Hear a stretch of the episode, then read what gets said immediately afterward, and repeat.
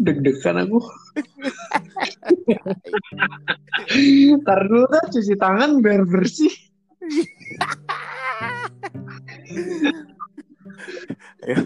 Assalamualaikum warahmatullahi wabarakatuh. Kita kembali lagi di podcast. Yakin aja gitu. Kali ini bersama bintang tamunya temen gua satu band di Piranhas. Ada Jojo Prawira. Halo Jo. Selamat malam. Gimana Jo? Work from home. man? Aduh, aku kerjaannya nggak di rumah. Jadi kalau dari rumah berarti nggak kerja dong guys. Oh iya iya, itu ya sedih gitu ya. Aduh, kalau sedih sih nggak. Ada banyak cara guys untuk menghibur diri, cari-cari kesibukan. Apa tuh? Apa dong? Kesibukan. Kalau gue sih ikutin berita-berita yang beredar aja. Kalau bangun pagi berjemur, katanya sih yang bagus dari jam setengah sepuluh gitu sampai jam setengah sebelas. Nggak usah banyak-banyak dong aja. Oke. Mumpung di rumah kan, alat-alat dibersihin gitu ya, latihan-latihan dikit gitu. Paling pagi Bro. ke bawah biasanya tuh di rumah pasti bokap atau nyokap udah baca berita atau apa berita-berita terbaru soal corona nih. Nih. Oke, pertanyaan gue satu sih. Jadi gue pengen tahu nih, lu tiap hari baca berita corona lu nggak stres? Jo? Nah itu sih corona ini sebenarnya udah hampir dua minggu nggak sih? Iya, dua minggu. Ini Minggu-minggu awal. be- besok besok. Ini gue ngerekamannya hari Kamis berarti besok. Hmm. Udah dua minggu tuh. Minggu-minggu kalau dari munculnya dari munculnya itu Jo, tanggal 2 Jo, 2 Maret munculnya.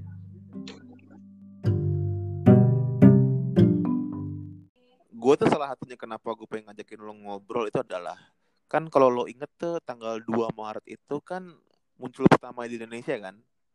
Oke. Nah, kita tanggal 4 sampai 5, 4 sampai 7 kita bareng terus. Ingat nggak? 4 sampai 7 bener. Bener kan? Dan kebetulan sekali kita satu kamar. Bener? Bener bener. Bener. Jadi Bener. jadi gua Ini arahnya kalau kalau lo inget nih, kalau lo inget, gua waktu itu kita ngobrol ya waktu sekamar itu dia bilang, lo punya beberapa teori-teori lah Ah, tentang munculnya corona. Gue ngomong nggak bener nih. Lu Nggak PG rated di podcast lu. nggak apa-apa. gue pengen ngobrol itu. Jadi lo please cerita teori-teori lo mengenai Aduh. munculnya itu itu wabah ya. Gue gue sih ini sih, maksudnya gue rasa orang-orang perlu ya anggap aja nih hiburan. Anggap aja nih, Nih. hiburan mungkin dengan teori-teori lo itu gitu. Coba boleh buat jelaskan podcast. Apa nama podcast lu? Yakin aja gitu. Yakin aja gitu. Oke, ini pas banget nih. Buat pendengar podcast yakin aja gitu yang belum tahu. Gua sama Mas Ius nih sering jadi di di band Piranhas tuh pasti yang seneng ngomongin konspirasi-konspirasi selalu gua nanya ke Mas Ius. Cuman disclaimer nih, yang tahu gua tuh seberapa sotornya gua dan nyeblaknya gua kalau ngomong gitu ya. Bisa jadi informasi bener atau enggak, cuman menurut gua kayak kayak podcast ini kalau mau ngomong tuh yakin aja dulu bisa jadi salah bisa jadi benar. Yang penting kan itu, itu itu itu dia. itu disclaimer nomor satu nih. Yang kenal gue yang kenal Mas Ius ya beginilah obrolan kita ya. Nah yang ke, dis- disclaimer yang kedua ini obrolan kita kalau lu tanggal 4 sampai 7 Maret nih ya berarti ini opini-opini gue sih udah telat dua minggu nih mas. Gimana? Kita kejauhantakan aja atau gimana nih? Enggak di ya pasti kan lu gue pengennya sih lo menceritakan sih ketika itu lo ngomong apa terus ketika lo melihat kenyataan sampai detik ini apa yang lo simpulkan gitu? Apakah masih tetap Oke. sama teori lo atau mungkin berbeda gitu loh kalau dari awal adanya corona sih tebakan gue kan ya maksudnya ada beberapa isu-isu tuh yang beredar. Salah satunya adalah yang gue tahu ini kayak dulu sebenarnya ada Ebola itu kan dari kelelawar kalau nggak salah HIV dari dulu juga sebenarnya dari dari panse gitu dan segala macam. Terus berita awalnya ini sebenarnya eh, corona tuh dari suatu pasar hewan gitu di Wuhan kan. Dan menurut Iya. gua eh, beberapa artikel yang kemudian dirilis uh, genomnya kan dipeta, dipetain tuh si virus ini. Ya Betul. memang bukan dari manusia. Terus kemudian dia uh, di tubuh manusia sendiri berkembang terus si virusnya yang beberapa kalau nggak salah minggu lalu juga rate penyebarannya lebih cepat dan segala macam. Ya mungkin virusnya juga udah bermutasi gitu. Cuman gue pada waktu itu ya kayak oh masuk akal nih kan orang suka makan sembarangan kayak gini kayak gitu. Terus ada video juga yang menjelaskan wah waktu itu Cina uh, jatuh kepada kemiskinan terus mereka kan komunis dan segala macam pemerintahnya nggak mampu untuk ngasih makan semua orang dikeluarin lah peraturan lu boleh melakukan kegiatan apa pun untuk mengangkat diri lu sendiri dari kemiskinan bolehlah berjualan hewan ternak tapi di luar itu mereka nangkap binatang dari uh, wildlife, terus hewan liar kayak musang, kucing hutan, beruang kayak gitu itu diperjual yeah. untuk dimakan gitu mas. Jadi mereka itu teori loh benar-benar. Terus dari situ mungkin makan makanan yang nggak jelas kan bisa jadi jadi penyakit gitu ya. Terus nular gitu. Nah, itu obrol obrolan awal banget kita tuh. Kita kalau empat sama tanggal tujuh itu kita mengobrolkan itu ya. Bener. Dan sekarang apa yang kau rasakan setelah beberapa hari menjalani ini, bro? Uh... ini yang menarik. Ini yang menarik. Aduh. Jadi gue tuh awal minggu-minggu awal masih baca-baca tuh berita corona Mata, ngemantau gitu siapa yang nambah terus kayak kota-kota mana yang udah oh di sini udah kena di sini begitu udah larangan dari pemerintah gue kayak terus udah mulai banyak yang efek dari yang berkembang jadi pada susah cari masker harganya dimahalin terus ke hmm. Alfamart Indomie pada habis hmm. gue udah mulai wah ini nggak sehat nih gue tuh sebenarnya udah seminggu kali ya berhenti dengerin berita-berita terbaru mas ya sama dalam rangka menahan maksudnya gue juga harus waras kan nih selama di rumah. Jadi ya pagi sejam lah cari berita, udah habis itu jangan usah lihat lagi lah. Sore baru baca berita supaya waras gitu, Mas. Itu itu malah kalau gue aja gue udah udah hmm. empat hari ini sih gue berhenti. Karena lo tau apa yang jadi? Karena gue panik attack habis tuh lo. Jadi kayak ya mas, jangan kan lu empat hari ini, lu dari zaman tanggal 7 Maret itu aja kita diskusi lu sampai kepikiran sendiri kan. Jadi lo tau betapa paniknya gue kan. Dan ngerti, apalagi sekarang ternyata bener gitu kita kan kayak wow sudah hadir di sini dia.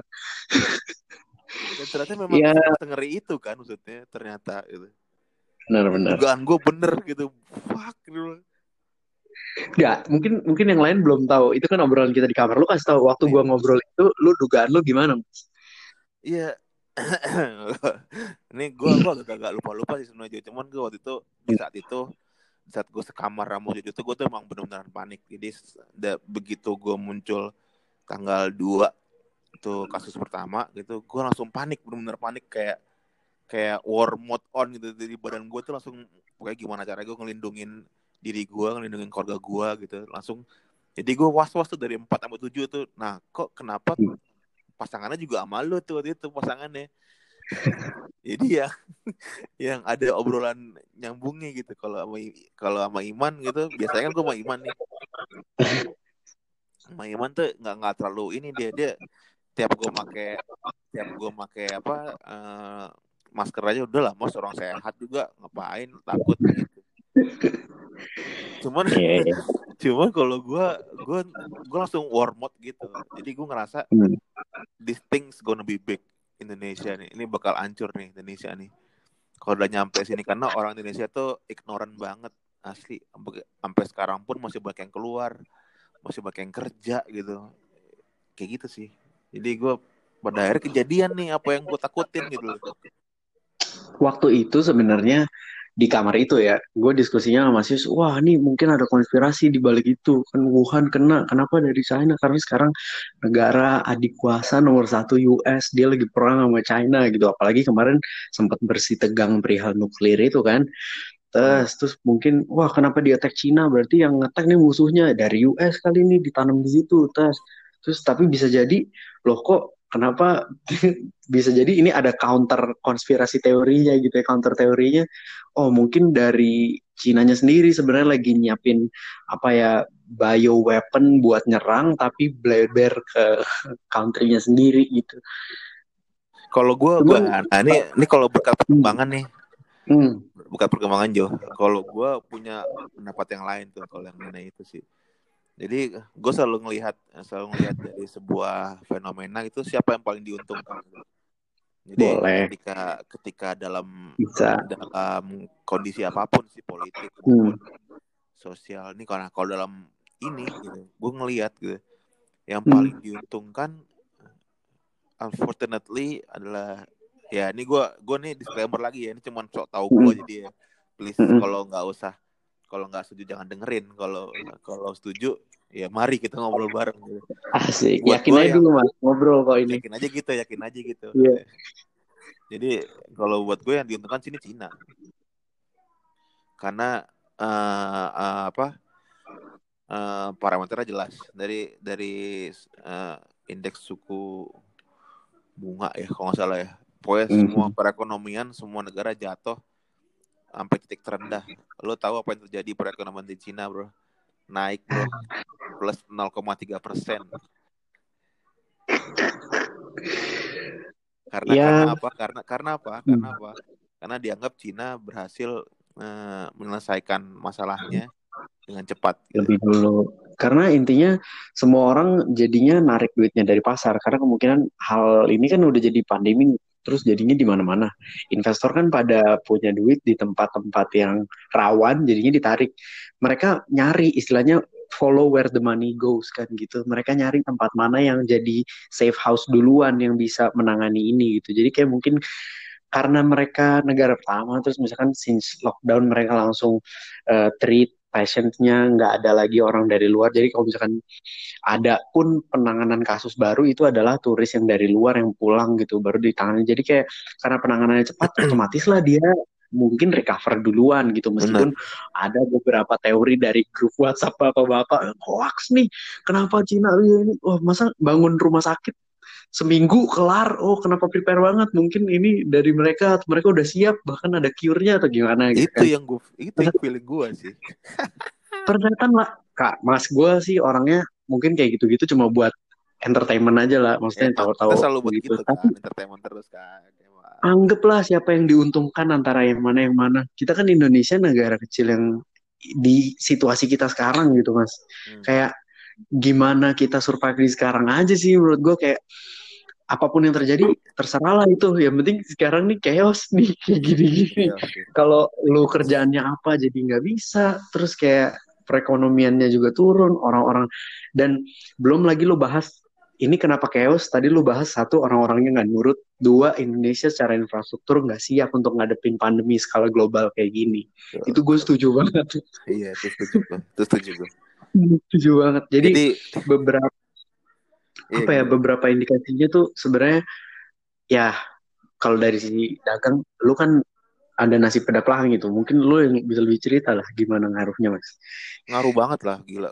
Kan lu tahu betapa ini ya gue kan betapa eh parnonya gue gitu. Gue langsung nutup gitu. Jadi gue begitu Hmm. eh, pulang dari mana? Kita jalan itu. Hmm. itu gue gue pokoknya sampai sekarang gue udah nutup dua minggu ya bu ya? Iya nasi peda ya. Nasi peda langsung gue tutup. Langsung gue tutup. Di SCBD SCBD tutup. Karena gue mikir SCBD itu pusat pusat apa pusat eh, pusat uh, aktivitas gitu. Maksud gue kayaknya gue nggak Hmm. nggak tega juga kalau nyuruh pegawai pegawai pada kerja gitu. Langsung tutup tuh. Lu dari tanggal 9 berarti? Hari Sembilan. Senin tuh mas? Sembilan wow dari tanggal 9 gue langsung Udah. tutup udah dua minggu lebih mas Iya dua minggu. Dan kalau yang dicepetnya karena itu franchise juga, jadi gue nggak bisa maksa. Jadi ya terserah pemiliknya. Kalau cepetnya masih sampai sekarang masih buka. Cuman kalau SCBD yang yang di bawah kita gitu, gue langsung nutup. hmm. Udah bener kan kejadian tuh, Fat bener. Gue langsung eh, kalau gue sih, eh, gue sama istri gue sih bikin strateginya adalah gimana caranya kita usaha tetap jalan cuman tetap di rumah gitu akhirnya kita bikin cabang baru di Cinere di rumah gua sendiri jadi pengiriman Lo dari rumah gua sebenarnya secara skala bisnis lo kan skala kecil, tapi secara eh kayak misalkan tingkatan gitu ya, lo kan CEO-nya nih, jadi lo bisa ngambil keputusan langsung yang langsung berdampak sama bisnis lo sendiri gitu. Oke, Iya. keputusannya gini itu gerak gitu. Gimana kalau perusahaan korporat yang mereka udah punya alur kerja seminggu mesti ada meeting apa-apa aja gitu. Ada bisa jadi nggak secepat lu mas decisionnya. Oke kita sekarang nggak ketemu dalam jumlah besar. Kalau emang dia perusahaannya kayak gitu gimana? iya Belum gua kalau misalnya produksi yang skala besar gitu, yang satu kali buka pabrik ada berapa orang ngumpul, wah itu kemarin chaos tuh. asli asli jadi emang kalau perusahaan-perusahaan gede itu memang pasti mereka juga memilih untuk nggak nggak libur karena mereka ada pasti ada utang utang perusahaan ada Hmm. ada jenis usaha yang harus jalankan kontrak kerja segala macam kan. Jadi mereka memutuskan buat tetap jalan walaupun kondisi begini gitu.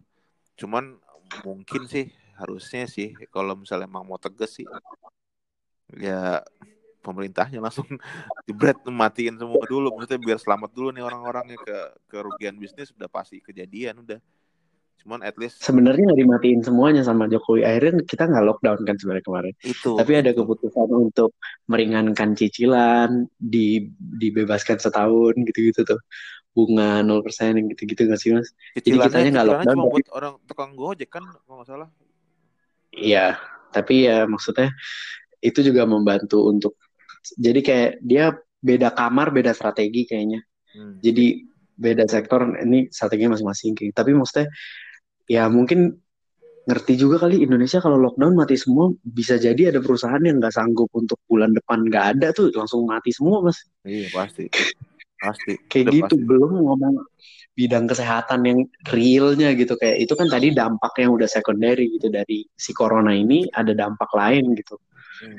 Yang coronanya asli deh penanganan yang yang sakit rumah sakit kondisinya gimana jumlah tenaga yang siap untuk nanganin kasus gue pas kemarin jadi ini lucu nih. Kasusnya adalah karena bokap gue kan pendeta. Hmm, dia kerjanya ketemu banyak orang dong. Iya. jadi nggak mungkin nggak mungkin nggak maksudnya di, kita juga jadi was was sendiri. Jadilah minggu kemarin itu kita kayaknya harus cek deh gitu kan. Berangkatlah gue sama keluarga gue cek ke Lu udah RS, cek RSP udah cek. Oke. RSPI SS. Jadi Su- Sulianti Suroso itu di salah satu ru- rumah sakit rujukan. So gue ada beberapa dia RSPAD, ya. Gatot Subroto, RSPI sama apa gitu dua lainnya. Hmm. Jadi pergilah kami ke salah satu itu untuk ngecek aja. Mas, alur ngeceknya aja tuh lu ngantri. Gue datang jam 8. Itu buka antrian dari jam 7. Gue dapat nomor 54. Itu baru ngantri doang. Dari dari nomor 54 itu sampai jam 12 siangan gitu. Terus ya setengah satu lah habis jeda. Itu baru nomor 20 sekian yang dipanggil. Bayangin nggak? Gue harus nomor nomor berapa itu gue ke sana hari Rabu kalau nggak salah Oke. Nah, jadi alurnya tuh waktu lo datang lo ke ketemu meja satpam eh, nanya lo mau ngapain itu gue di situ mau mau ngecek namanya apa ya MCI gitu medical check up apa gitu. Hmm. eh, MCU medical check up unit. Jadi rumah sakitnya sama yang si medical check up dibikinin unit sendiri untuk lo beneran medical check up daftar dapat nomor tunggu. Dari nomor tunggu itu kita harusnya masuk ke satu ruangan untuk interview. Karena ada formulir yang harus diisi. Pernahkah anda kontak dengan orang yang ini? Pernahkah anda pergi ke luar negeri selama Oke, seminggu oke. terakhir? Gejala panas kayak gitu udah dari isi formulir itu baru biasanya lo di- dimasukin ke dalam ke healthcare unitnya untuk ces eh, cek kesehatan dasar Hmm.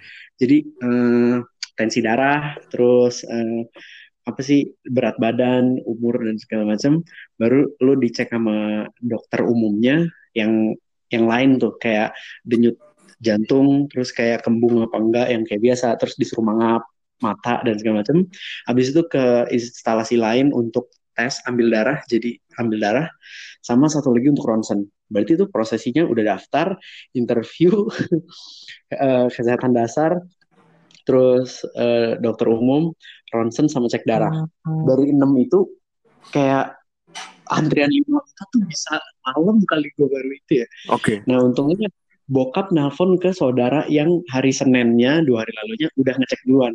Dia bilang oh emang kayak gitu dan segala macam lu langsung masuk aja ke belakang. Jadi dari dari interview itu sebenarnya interview itu cuman buat ngebantu kita ngisi formulir. Cuman di unit unit uh, apa medical check up-nya itu sebenarnya udah ready untuk menerima pasien. Pas gue masuk ke dalam kagak ada yang di dalam mas. Jadi pasiennya tuh di luar semua gara-gara nunggu nomor antrian. Karena di medical check up tuh kan kita bisa sambil nunggu formulir bisa harusnya bisa cek dulu ambil darah dulu atau sambil apa gitu sambil nunggu.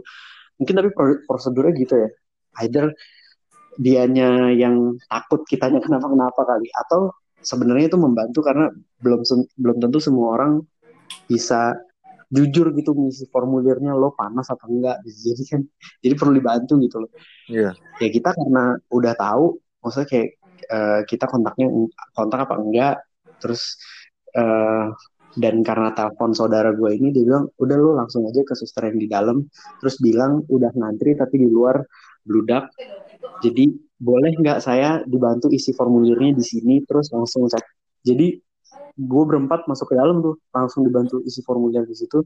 Terus ditanya yang penting bapak ada gejala nggak? Demam apa enggak ini apa enggak jadi kemungkinan enggak semua tuh sehat. Ya udah berarti tinggal dicek nih segala macam.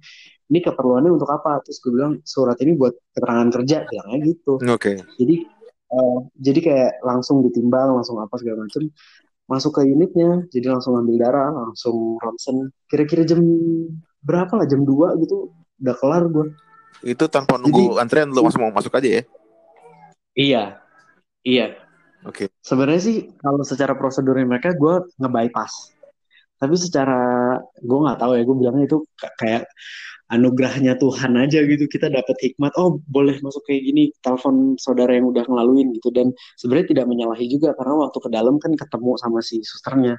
Malah yang di medical check up itu kayak ada suster kepalanya itu dia dia yang langsung ngatur jalur. Oke okay, yang ini masuk ke sini masuk ke situ gitu. Cuman itu baru terjadi siang gitu loh sementara mungkin unit yang nerima atau siang si duduk di pos satpam di depan gitu juga nggak tahu maksudnya orang apa suruh ngantri sebenarnya prosedurnya apa. Terus kayak gimana caranya rumah sakit ini supaya bisa memudahkan pasien-pasien itu tetap gitu loh.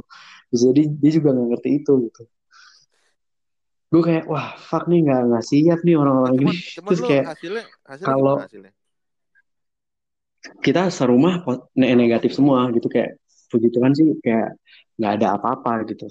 Kadang-kadang orang-orang suka panik dan apa gitu udah batuk sedikit kayak oh, anjir jangan itu itu yang terjadi kan itu tiap ada yang batuk langsung ngeliat tiap ada yang ingusan kering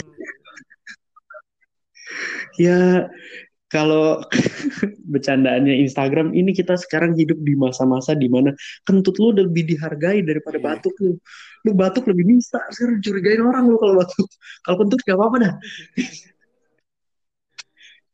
Ini bisa gue bilang pertanyaan penutup buat buat sesi pertama ini nih. Gue kayaknya kalau ngobrol sama lu bisa panjang nih.